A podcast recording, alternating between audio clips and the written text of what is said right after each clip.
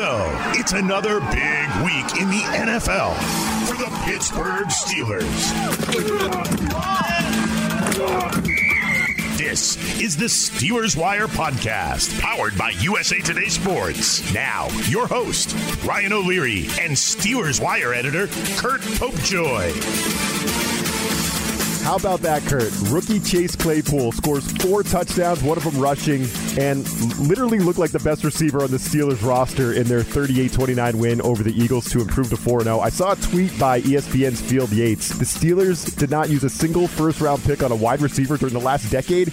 All they do is churn out wide receivers. It's unbelievable. It's unreal. Oh, he, he's pretty amazing. I mean, I, I didn't expect this from him already, but he took advantage of an opportunity on Sunday when Diontae Johnson got hurt. He stepped right in there, and the his size, I mean, Steelers haven't had a guy who can create mismatches like he can since Martavis Bryant was on the team. That's something that Roethlisberger, if he can find a big target out there, he's going to throw in the football. So they found some nice, you know, matchups against linebackers and matchups against nickel corners, and and uh really kind of let his his athleticism take over. Now, I don't know that I would necessarily plug him in to, to do that every week by any means, but it's like I said today in a piece, if, if Diontae Johnson can't stay healthy, which he's missed all almost all of two games now, I think Claypool's going to have some chances. I think that once you earn Roethlisberger's trust, boy, you, you'll get the football. You know, we saw him throwing to Martavis Bryant. That, that's who I keep seeing when I when I come back to this in situations where you never thought he was going to get the ball. And uh, and Claypool's that same kind of guy. He's so big and so long, and and he, he kind of surprises defenses with how quick he is. And yeah, that was a that was a fun one to watch. That was what a, what a yeah. performance. What a performance. Yeah. And you're right. Yeah, Diontae Johnson keeps getting hurt like right at the beginning of these games, so like yeah, you can't stay on yeah. the field. So I mean, he's the guy that I expected we'd be talking about a lot this year, but now it's it's other guys stepping up. And man, Claypool, I mean, he wouldn't be the first name I would think of out of all the receivers that are just tearing it up right now in twenty twenty out of this draft class. When you look at C D Lamb and and all these guys, you know, Judy and Ruggs, and it, the list goes on and on and on. And you got to add Claypool to the list now. He's just he's he's something. Oh, yeah. He's awesome. Yeah, it's awesome. Yeah, yeah. There's another Steeler in the news, a former Steeler. Uh, oh, Curt, that we got to talk about, right? I mean, Le'Veon Bell, this is a very interesting story. Le'Veon, as you tweeted, I think, I think you tweeted it, he was on pace for like a Hall of Fame career with the Steelers. He was yeah. just one of the best backs out there. Everyone was raving about his running style. Remember the, uh, you know, the kind of the dancing, waiting for the yeah. waiting for the hole to open, hit, you know? Hit the pause button. Yeah, and, exactly. Yeah. I mean, yeah. that was like all the rage. And then he holds out for that full season, right? Yeah. He, he wants his contract. They couldn't work it out in uh, Pittsburgh. They weren't going to pay the running back, which, good job, Mike Tomlin and crew there. I mean, you you don't want to dump all this money into the running back. Just you, you see this, like, look at Todd Gurley, look at all these different backs yeah. that you overspend on, and then they end up on a different team three years ago, you know, three years later anyway. So he gets his money with the Jets, but man, what a disaster it's been over there. And now he is a free agent released by the Jets. So what do you think about this situation?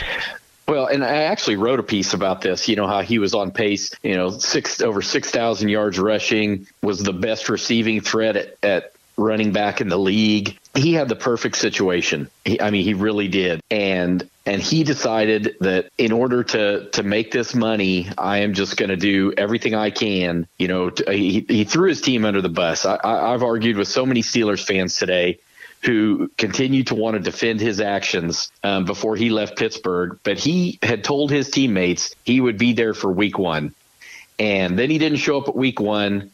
And a couple of weeks go by, and he tells them, "I'm gonna, I'm gonna be there after the bye week, because I think the bye week was week five. I'm gonna, I'm gonna be there after the bye week." Well, then a couple of the players came out, and the team was struggling, and they're like, "We don't know why he's not here. We wish he was here. You know, this is, this is getting kind of ridiculous." Then he claims that he got his feelings hurt, and so that's why he didn't come back. And you know, th- those are all just failings based on his ego. And once he did that, I was just kind of done with the whole situation. Um, when I heard he was going to sign with the Jets, I, I was so glad, because I knew there was no chance for him to be successful in New York, especially not playing for Adam Gase. And and now it's just all kind of coming coming true. I mean, he's he's twenty-eight years old. You know, he's getting really close to that mark where we see so many backs kind of nosedive. And he's another guy dinged up most of his career. Um, he lost huge chunks of two seasons in Pittsburgh with with injuries. He uh, had two seasons cut short by suspensions. I mean, he does everything in his power to shoot himself in the foot and then wants to blame everybody else for why why his career hasn't gone the way he wanted. You know, he was going to reset the market. He was going to be the one. He passed up a contract just as good to stay in Pittsburgh long term. Yeah. Would have been on a better football team, but he had to do what he had to do, and now he's probably going to go sign a league veteran deal somewhere. Maybe he'll play well, maybe he won't. I mean, it'll depend on the situation. He he plays as hard as he wants to, I, and that's always been his thing. Yeah, I, I'm glad you said that, because I remember when he finally came back and signed the deal with the Jets, I'm like, that's the deal? Like, uh, that's yeah. what you held out for the whole year for, Le'Veon? Like, what? Yeah. Like, I, I was surprised by the yeah. contract he ended up getting. Yes, get sacrificed whatever it was, eighteen million dollars on that franchise tag for that year to, to get that contract. I, It was silly to me, but he's always been the Instagram training video guy. You know, spends all the off season working out and videoing it and showing everybody how good a shape he's in, and then pulls up lame with a hamstring or an ankle or whatever it may be. And, you know, it's, that's that's always been his thing. And as good as he is and as much talent as he had, he's just not a back that'll fit with everybody. He just he, he there were times when he really didn't look good with Pittsburgh. I mean, there were times that when the when the offensive line wasn't wasn't playing the best, that style of running the ball, you know, he struggled with it. I I think I, I've always been a little salty about the Bell situation. I'm a little petty, I suppose, but I I don't I don't wish him well. I you know, he had a chance to be part of something pretty special in twenty eighteen. And he, he chose not to be, and, you know, whatever happens, happens at this point. Yeah, on the Steelers side, too, they just kind of took it in stride and just went with Connor. Yep. And Connor had yep. a pretty good year, and they haven't really, you know, to their credit, it's not like they were lying to Le'Veon when they said, we're not going to pay this kind of money to the running back. Like, they haven't gone out and gotten that guy when they could have, right? They just no. kind of stuck with Connor. They haven't even brought in another they haven't brought in another high price back. And no. I'm interested in what's Bell's market going to be. I agree with you one hundred percent. I think he's going to get some type of very, you know, prove it one yeah, year. Yep. That's what yeah. it's got to be. I mean, he, he's getting his money from the Jets anyway. Six um, million or whatever from, sure. from the yeah. Jets for the season. So, yeah. But you sound like there's no chance there's a, a Pittsburgh reunion. I can't imagine Tomlin wants him back at this point. Because the fans I mean, want I, it. I, you know, if you look the, on Twitter, there's the fans a lot want of fans it. that do. Oh, my gosh. I, I said today, I can't believe how many fans. When I made the comment today on Twitter that how many times is, is he going to fail and people are going to try to blame blame someone else for his failings. I think it was Marcus Gilbert, who's played for the Steelers, sent out a tweet about how it, this this was all the Jets' fault. The fact that Le'Veon Bell didn't work out was all the Jets' fault. And I'm like, how many times are we going to do this? Yeah. You know, he, he threw his coach under the bus in Pittsburgh. He threw his quarterback under the bus, did everything but call Ben Roethlisberger racist for not for the way he was in the locker room. I mean, he, he did everything he could to disparage his own teammates in Pittsburgh, and all they wanted him to do is come play football with them. And so now I I I would I would beware if I were a team that that took on him at this point. I mean, I know he tweeted out something about he's ready to got a lot to prove or whatever it may be, but I don't know. I, we'll see what happens. He, I could, I could definitely see him landing on a team that does well, but I'm not entirely, I'm sure, I'm not sure how much he'll have to do with that. It sounded like the Jets have been trying to trade him for a while and they haven't had any suitor, so it'll be interesting. Yeah. I, you know, I think there'll be teams in on him, but mm-hmm. like we've talked about, they're going to want it on a on a very short deal. All right, I want to save plenty of time for our next segment because I'm really excited about it. I know I already prefaced this with you, Curt, but for the people listening, we got to revisit the helmet swinging Ugh. melee the last time Myles Garrett was on a football field mm. against the Pittsburgh Steelers, and yeah. we're going to listen to the just the brilliant clip of Joe Buck and Troy Aikman on the call with eight seconds left in this ball game, watching this whole thing go down and commentating on it and just being horrified. And it's like it is gold. So we'll hear that coming up. Fantasy football is about proving that you are better than your friends. Sit 'em, start 'em. These are the fantasy picks of the week. It will kill me if this game ends in a tie. I need this win. This game's pretty much done. With Corey Bonini from the huddle dot com. Corey Bonini with the huddle dot com here to talk to you about fantasy football strong plays for week six.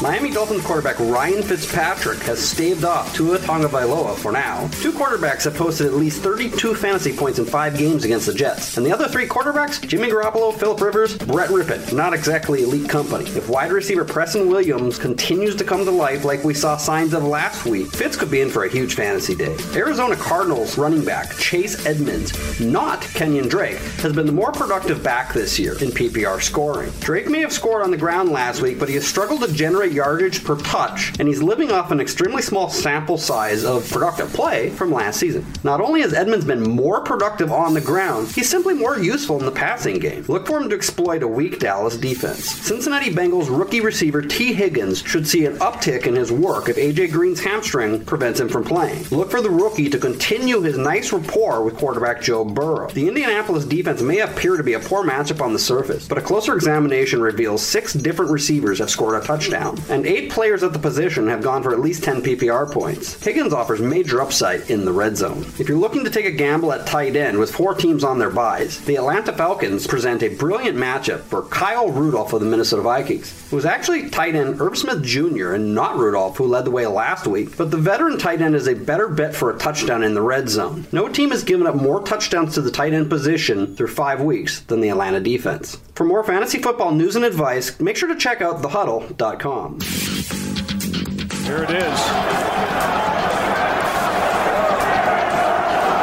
Well, he tackled Rudolph. Rudolph didn't like the way that he was tackled. Oh, gosh. Man. Oh, man. Oh. Oh, my goodness.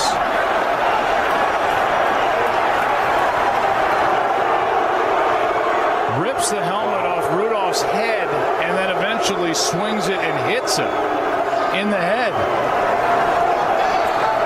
And then Ogunjobi comes up and hits Rudolph from behind.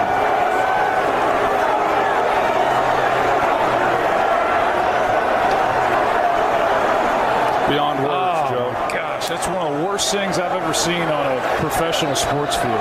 You know, Joe, I have been involved with these in the league office, and it would come to officiating first and then go upstairs for discipline. But this is beyond the normal discipline. This is beyond the normal fine. I think you're absolutely right. It's a foul period to take a guy's helmet off and swing it and use it as a weapon. Automatic ejection by rule. But it goes beyond that now to uh, possible suspension. Of course, then Pouncey was a Pouncey that was kicking and throwing yeah, the, the punches. Well, that's another one. They're, they're, well, they're, they're absolutely. I mean, this is multiple game suspension right here. It's just... I mean, it's, I, I hate that anybody even has to watch this.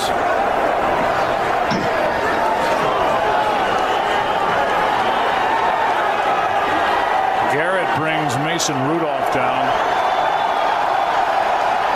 And Rudolph is ripping at Myles Garrett's helmet.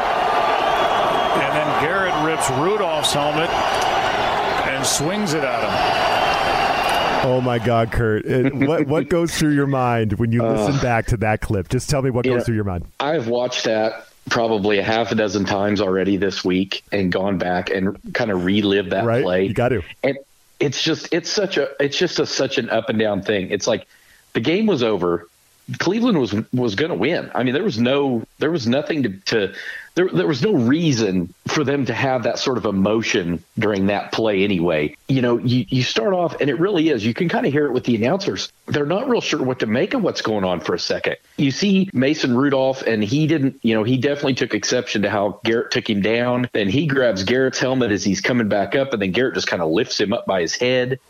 And oh, yeah. I mean, it was just so much. But I'll tell you, the the, the two biggest parts of that whole whole scene to me that get kind of lost was first the defensive tackle from the Browns that came in and hit Rudolph from behind. And then after said he didn't do it in a in an interview in the locker room. But then the way Maurkice Pouncey defended his quarterback and just went after Myles Garrett after he hit him with that helmet was just a crazy scene. You've got David DeCastro laying on top of him more, I think, to protect Myles Garrett from Maurkice Pouncey than anything else. Sure, he was because kicking at him, punching at him, he was doing everything. I don't think Pouncey was going to stop. I mean, I think DeCastro probably saved Garrett that night because Pouncey even said after, I, I was ready to, to pay bail. You know, that was, I was ready. And so, that, you know, that's just one of those scenes that I've been a football fan for more than forty years, and I don't think I've ever seen another play happen that way. I, I don't think I, I've seen a lot of fights. I've seen guys tear helmets off. I've seen guys throw helmets at each other. Um, but I've never seen a play between a quarterback and a defensive lineman go down that way.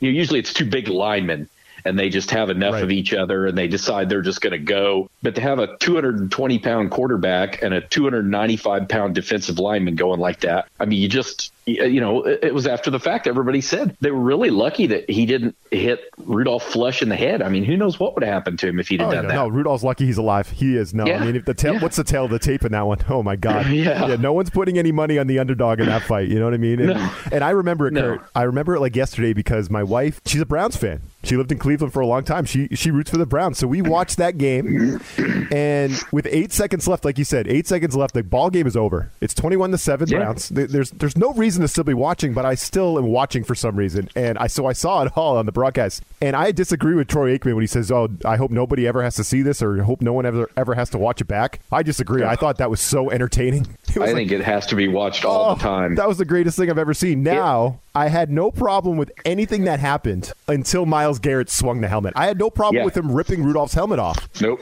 And if nope. he would have just chucked it in anger, just threw it like somewhere on the yeah. field and just yelled at him, fine. Yep. But as soon as he swung the helmet, that's where I'm like, all right, you're a psycho. Like, okay, yeah. that's where I cut. I, that's where I finally draw the line. But man, oh. that was so freaking entertaining. And I just disagree yeah. with Aikman. That Steelers will- fans, go on YouTube and search it. You've got to watch it. Yeah, yeah. That will go down. As far as Cleveland-Pittsburgh plays, I was having this conversation with a friend of mine. That play and the play a few years earlier when Antonio Brown on a punt return decided to stomp on the punter as he ran over the top of him and did that foot to the face, you know, it, that that that little video clip makes the rounds every once in a while. That that poor punter, Antonio Brown, started to jump over him, and when he realized he couldn't, he just stomped down on the guy's head. You know, those are two plays for me that I just can't ever watch enough. Okay, I know the players and the coaches on both sides are saying all the right things, and I don't know, I just can't imagine there's not going to be some type of subtle response, even if we don't know it happens. The, the Steelers yeah. doing, you know, doing something to Garrett, and Garrett's yeah. also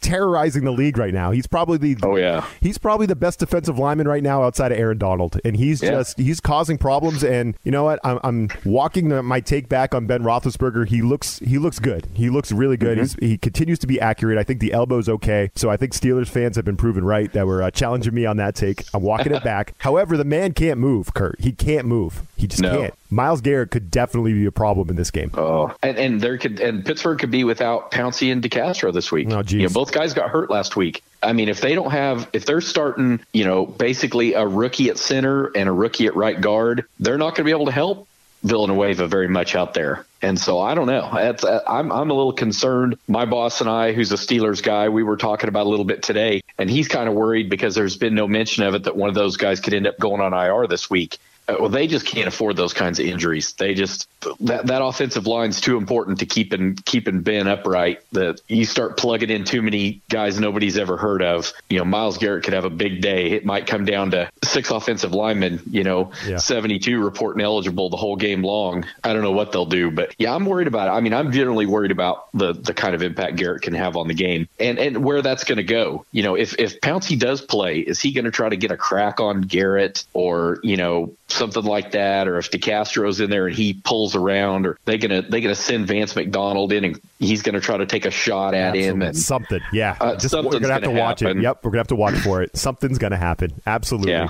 Even if it's within the the, the rules of play, you know, yeah. I don't know if it, yeah. no one's gonna rip off their helmet and try to hit Myles Garrett with it. You know, they're not gonna retaliate, but I don't think so. It's something no. to keep an eye on. Something to keep an eye on. And man, rivalry games are way more fun, Kurt, when you know both teams are good, and the Browns are pretty good. I think they got something going on with Kevin. Kevin Stefanski there. Much better than Freddie Kitchens when he was running around last yeah. year. Okay, so the Browns yeah. look really good. We'll give our takes on this matchup here coming up. We'll be right back. It's that time again for the line of the week. The inside track to the favorites, the underdogs, and the over-unders. I think I want my money back. Now, here are Jeff Clark and Esten McLaren from U S A Today's Sportsbook Wire. Hello, I'm Esten McLaren of Sportsbook Wire dot com and Bet Slippin' Podcast, and I'm joined by my colleague Jeff Clark. Here's what you need to know to bet on the Week six Sunday Night Football game between the Los Angeles Rams and San Francisco forty-niners. The Rams, minus three and a half favorites on the road. forty-niners, plus one sixty underdogs on the money line. A low over-under for this one of fifty point five points. Jeff, how do you feel about this game? Oh, I'm going with the home team in prime time. San Francisco needs this game like blood to keep pace in a tough N F C West. They're obviously very familiar with the Los Angeles Rams, and three in the hook is just too many points for the home dog. You know what? I'm going to fade the team that just lost forty-three seventeen to the Miami Dolphins in week five. Give me those L A Rams coming off a big thirty ten win against the Washington football team. Check out sportsbook wire dot com for more with all odds from BetMGM Sportsbook. Subscribe to Bet Slippin' Podcast. Be sure to rate and review.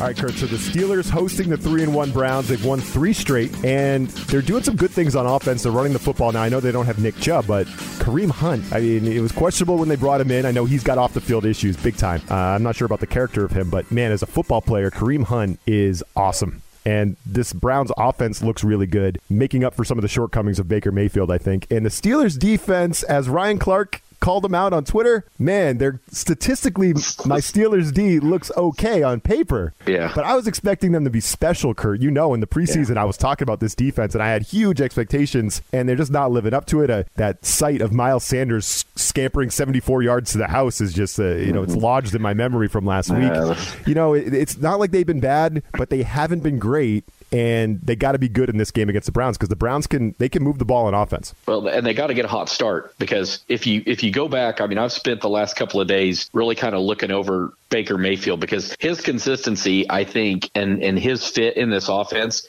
has been the biggest difference. He he looks much more poised. He he looks more under control. And I'm a I'm a Sooners guy, so I was rooting for Baker Mayfield coming out of college. But I think what you see is is he's kind of a, a a different quarterback in the second half than he is in the first half. His first half tape looks tons better than his second half tape. Well, Pittsburgh tends to come out a little slow, come out a little flat in the first half, mm-hmm. and then kind of crank it up in the second half. So I really hope the defense is mindful of that and comes out in the first half ready to play, because I think if they can hold them and keep them in check in the first half, Baker's game just really kind of slides in the second half. You know, I'm not going to say it's conditioning. I can't imagine he's he's not in shape, but he runs around a lot, and, and you know, he's he's constantly moving and tries to make throws that he has one hundred percent confidence that he can make every throw. And when you've got Jarvis Landry and, and Odell Beckham Junior, I mean, you can you can feel that way. Yeah, it's going to be tough for Pittsburgh. That secondary is going to get it's this their biggest test of the year by far. They're, they're they've been leaning so heavily on that front, getting pressure that, you know, when they can make Travis Fulgham look like Jerry Rice, that's a problem. I mean, that's a, that's a real problem because there are a couple of guys they're going to play this week that are that are much more talented. Yeah. And and so I, I do worry about that. That Are they going to be able to double them? And what's that going to mean for Kareem Hunt if they got to pull safeties into coverage? Are they going to take advantage and run the ball more? I don't know. It's going to be interesting to see. Any casual fans uh, listening to the podcast right now, uh, the, the name that Curt just said is a Eagles receiver, and I haven't heard of any of them on that team. yeah. So I was trying to... I was looking them all up on Google. I'm like, who's this guy? So one thing I think is really interesting too, Curt, the team leading the league in takeaways defensively this year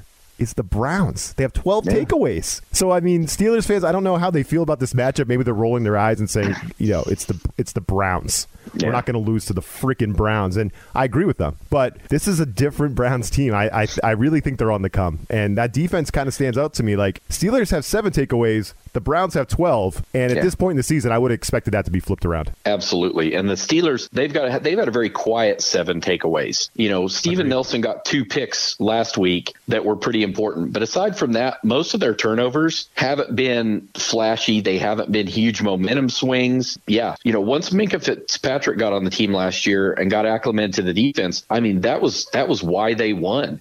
Timely turnovers, get taking the ball away, strip sacks, and I, we're just not seeing that this year. And uh, I can't put my finger exact. I know they're running a lot more zone than they did last year to account for all the blitzes. But yeah, the, the turnover thing, the only plus side to it is the fact that Pittsburgh's not turning the ball over. True. They're still they're still yep. staying positive in the turnover differential. Yep. You know, Ben's taken really good care of the football. Other than a, a couple of Benny Snell fumbles, there really haven't been any costly turnovers by Pittsburgh. And that's the only thing that saved him this, the, you know, to this point in the season. is that they haven't given the ball up in situations that's cost them points. But eventually they're going to have to figure out a way to stop a drive with a turnover. And yeah, it, it better start this week because the next three games are going to be tough. Yeah, I agree with you. You hit on it. I think the one of the most surprising stats right now is they haven't taken the ball away with those fumbles and those strips, which they're known for. Yeah. And they get, they're always around the quarterback, it seems, too. They're always getting these sacks. They're not getting the ball out. But Baker's known to, to give a few away. So, yeah. you know, hey, I think the turnover differential will be something to look at in this ball game. So looking forward to it. I think this is a legit rivalry game with some good storylines, Curt. This is going to be good. Yeah.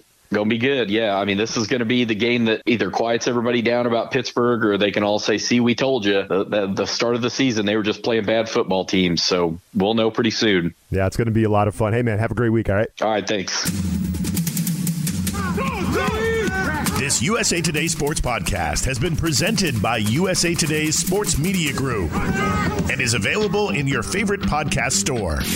Make sure to subscribe for weekly updates, the latest fantasy picks from Corey Bonini, and the Huddle Podcast, Inside the Weekly Line, with Sportsbook Wire's Jeff Clark and Esten McLaren, and the Bet Slippin' Podcast. We'll see you again next week.